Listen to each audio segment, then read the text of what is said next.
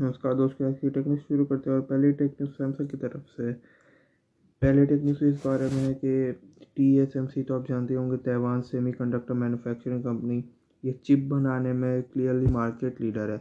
अब सैमसंग एक 116 billion invest कर रहा है खुद का चिप बनाने में, ताकि वो मार्केट लीडर को पीछे छोड़ सके। तो सैमसंग की तरफ़ से बहुत अच्छा एक बिज़नेस प्लान एक बिज़नेस डिसीज़न देखते ही कितना सक्सेसफुल होता है। बहुत बड़ा इन्वेस्टमेंट है।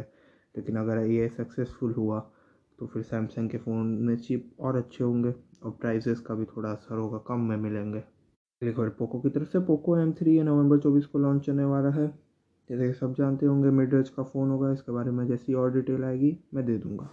पबजी पबजी पबजी पबजी हाँ जी हाँ अगली खबर पबजी की तरफ़ से पबजी इंडिया ऑफिशियली कंफर्म हो गया है, कैसा गेम है, कितने बार बहुत दिन से खबर आ रही है।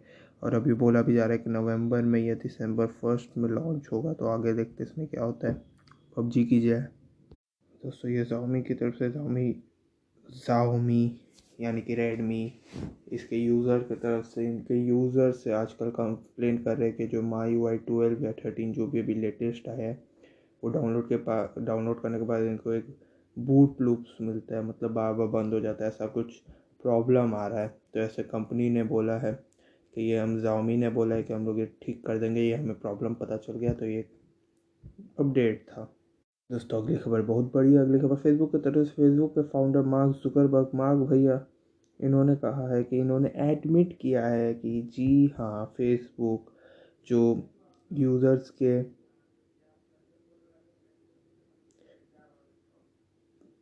सॉरी, मेरी आवाज़ अभी बंद हो गई थी कोई प्रॉब्लम हो गया था। यूज़र्स के जो डाटा है, वो ट्रैक करते हैं एक्रॉस इंटरनेट ताकि वो लोग और अच्छा कर सकते तो एक ही बहुत ख़तरनाक चीज़ है, लेकिन सब लोग का फेसबुक में है प्राइवेसी का कुछ है ही नहीं तो। ठीक है दोस्तों, देखते हैं आगे क्या होता है।